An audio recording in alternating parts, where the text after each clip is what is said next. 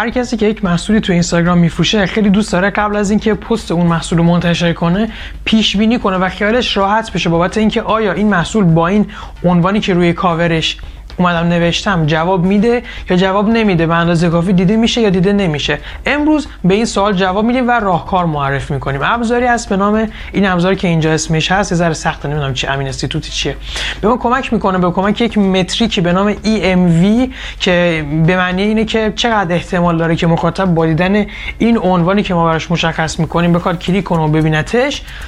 به ما کمک میکنه تا بفهمیم عنوانمون چقدر میتونه جواب بگیره وقتی بیاد روی کاور، و بیست درصد میشه معمولی، سی الی چهل درصد میشه خوب، بالای چهل درصد دیگه میشه عالی. و من اومدم سه تا جمله رو نوشتم، یکی سه را برای موفقیت که بیست و خورده‌ای بهم داد که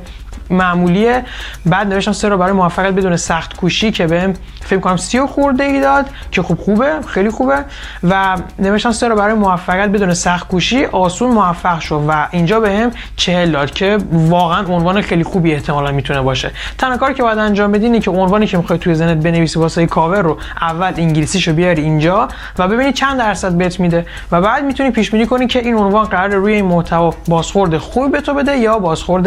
بد. البته از این ابزار به عنوان آگاهی استفاده کن، نه به عنوان یک جبر، یعنی فقط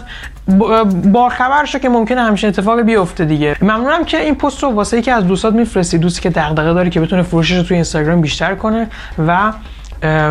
کانال اینستاگرام منو حتما دنبال کن، کانالمو توی انتهای ویدیو برات میذارم. متشکرم.